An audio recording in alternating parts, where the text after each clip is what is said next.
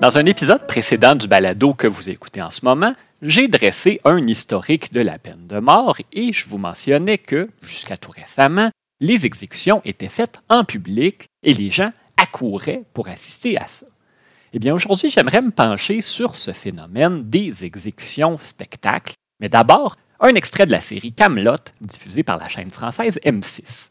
Prenez la roue, par exemple. Ben, ça, c'est festif. D'abord parce que le condamné est attaché et on commence par lui casser les bras et les jambes. Bon, ben, tout le monde peut venir avec son petit bâton. euh, les gens participent. C'est convivial. Non, c'est atroce. Mais pas du tout. Non, si, ça craint. Non, ça craint. Écoutez, on passe quand même pour être un pays moderne. Un pays bourré de délinquance. Les types ont pas assez peur, hein Alors, ça, ça impressionne qui la pendaison aujourd'hui? Mais personne, hein Tandis que vous prenez, par exemple, l'écartèlement. Ah voilà, ça oui, ça c'est super. Les chevaliers de la table ronde, tels qu'imaginés par Alexandre Astier, débattent de la manière la plus spectaculaire de mettre à mort. C'était pas une série documentaire, évidemment, mais un fait demeure. Le système de justice voulait que le peuple assiste aux exécutions. On comptait sur l'effet dissuasif de voir des mises à mort de ses propres yeux, effet dont l'existence est loin de faire l'unanimité. Et le public voulait y assister. On faisait donc en sorte de donner un spectacle au peuple. Évidemment, la grande question, qu'est-ce qui donnait envie aux gens d'assister à pareille démonstration? Il n'y a pas de réponse simple à ça. C'est la combinaison de vouloir voir des repris de justice expier leurs crimes, ça c'était très important, vouloir assister à des événements significatifs de l'histoire de la ville ou du pays, surtout quand c'était la conclusion d'une affaire criminelle qui avait beaucoup fait parler. La curiosité morbide est un facteur, évidemment, mais un élément à ne pas négliger. La très grande majorité des exécutions publiques ont eu lieu à des époques où il n'existait pratiquement pas de forme de divertissement auquel on pouvait assister en tant que spectateur. C'était avant tout ce qui pouvait ressembler à l'Internet, la radio, la télé, le cinéma, même le sport professionnel. Les formes de divertissement plus anciennes, théâtre, opéra, les concerts, c'était en général inaccessible aux classes populaires. Donc, on allait aux exécutions. À Londres, un des principaux sites de pendaison nommé Tyburn était situé à l'extrémité de l'actuelle rue Oxford, qui est une chic rue commerciale du West End. En 1571, on y a érigé un gibet monumental qui mesurait près de 6 mètres de haut, où l'on pouvait pendre jusqu'à 24 prévenus d'un coup. Avec une hauteur pareille, la structure était visible de loin, vous n'aviez pas besoin d'être en première rangée pour assister au spectacle. Mais si vous teniez à avoir des bonnes places, on a eu à certaines périodes des estrades installées à proximité du gibet, d'où l'on pouvait avoir une vue directe de la pendaison, à condition de payer pour, évidemment.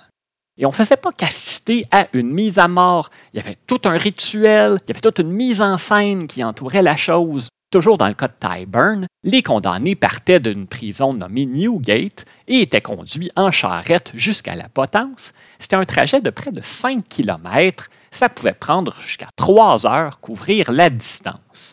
Et il y avait des gens massés tout le long du parcours pour voir passer les condamnés. C'est d'ailleurs, selon la légende, de là que vient l'expression une petite dernière pour la route, one last one for the road en anglais, ça faisait référence à la dernière pinte de bière offerte aux prévenus pour les aider à supporter le trajet de la prison au lieu de l'exécution. Très souvent, le condamné prenait la parole devant la foule réunie avant de connaître son châtiment, donc ça ajoutait au pathos de l'affaire. Dans les villes de province, on exécutait très souvent les jours de marché, alors que les gens des campagnes environnantes venaient en ville, histoire de pouvoir attirer les plus grosses foules possibles. Mais justement, combien de gens pouvaient assister à une exécution? On n'a pas de chiffre précis, il faut se fier aux estimations des journaux et des observateurs. Un historien a estimé que les pendaisons à Londres entre 1750 et 1860 attiraient en moyenne de 3 à 7 000 spectateurs et spectatrices. C'est un chiffre appréciable, mais c'est pas énorme quand on pense que Londres, à la fin de la période, comptait une population de plus de 2 millions d'habitants. Toutefois, pour les affaires particulièrement sordides ou lorsque le condamné ou sa victime était connu du grand public, là on attirait des dizaines de milliers, sinon dans les centaines de milliers de personnes.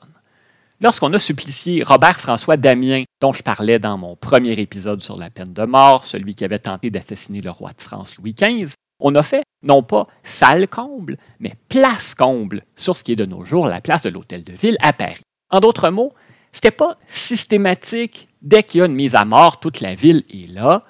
Hier comme aujourd'hui, il y a des causes qui retiennent l'attention et ce sont elles qui amenaient les gens à se déplacer.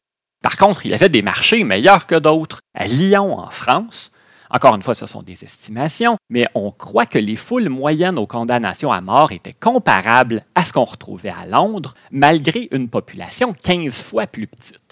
Dans la seconde moitié du 19e siècle, les sensibilités ont commencé à changer et les hautes classes de la société étaient de moins en moins à l'aise avec l'idée de voir des milliers, sinon des dizaines de milliers de personnes des classes populaires rassemblées sur les places publiques. On trouvait que les mises à mort ne se déroulaient pas dans le genre de décorum qu'on aurait souhaité. Il y avait des gens sous, ça se battait, etc. Mais surtout, on craignait les mouvements de foule. Dix mille prolétaires réunis sur une place publique, on aurait très bien pu décider d'aller s'en prendre à tel ou tel patron, tel ou tel noble. Les exécutions demandaient un déploiement de sécurité de plus en plus important. Dans certains pays, on abolit les exécutions publiques. Au Canada, ça se fait en 1870. Et ailleurs, je reprends mon exemple Lyon, après avoir encouragé les gens à assister au spectacle pendant des siècles, on a essayé de les en décourager. On a fait en sorte qu'il y ait moins de choses à voir, moins de choses à entendre. On a commencé à exécuter à l'aube plutôt que vers l'heure du midi. Les gens contournaient le problème en se rendant la veille au soir et on passait toute la nuit à boire et à sociabiliser en attendant le guillotinage. Donc, ça, ça a été un coup d'épée dans l'eau. On a finalement mis à mort publiquement en France jusqu'en 1939. Mais l'appétit du public pour les exécutions n'est pas disparu du jour au lendemain. À la vue en personne des peines de mort s'est substituée une couverture journalistique très, très complète de ces événements.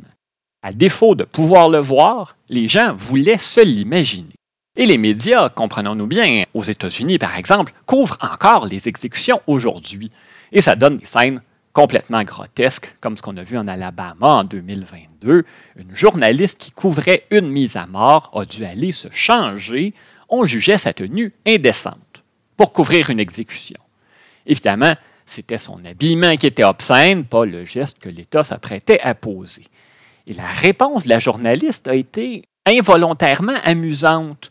Elle a dit qu'elle avait déjà couvert des exécutions en portant la jupe qui avait été jugée trop courte et que ça n'avait jamais causé de problème.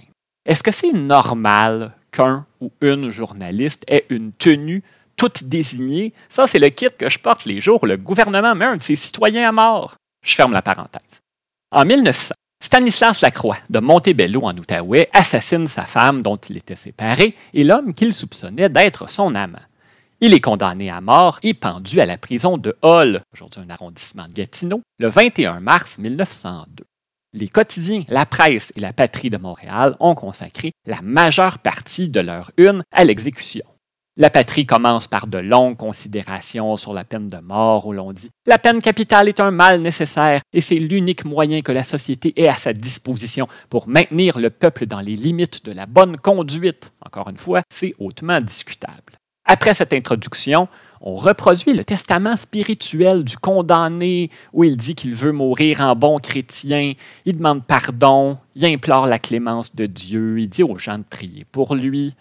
On nous raconte ensuite sa dernière journée, y compris son ultime rencontre avec son fils de 9 ans, à qui il a fait promettre d'entrer en religion. L'arrivée du bourreau nous est racontée aussi, il s'est présenté à la prison la veille de la pendaison pour se soustraire à la curiosité plus que gênante de la foule.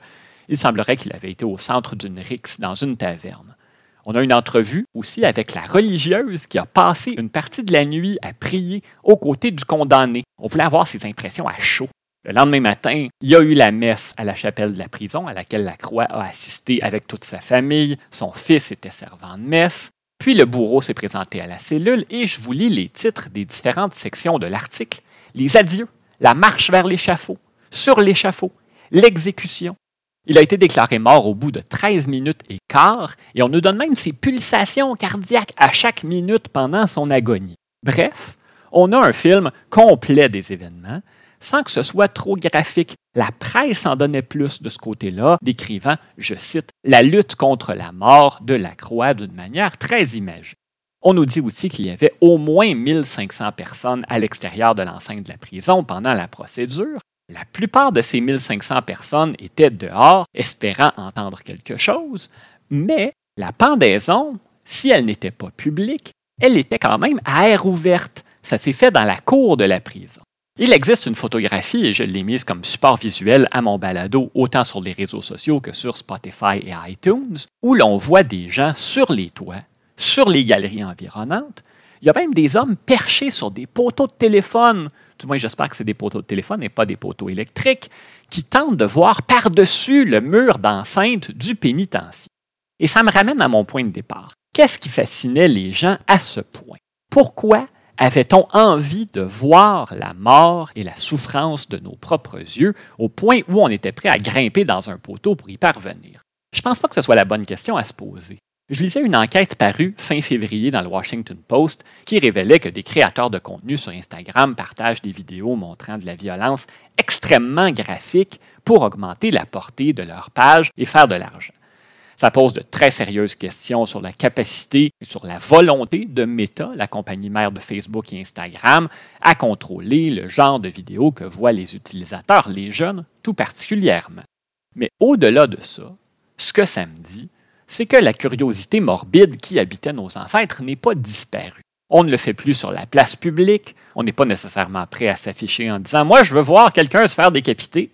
Mais dans l'intimité de notre salon, de notre chambre à coucher, devant le téléphone, l'ordinateur, ça, c'est autre chose.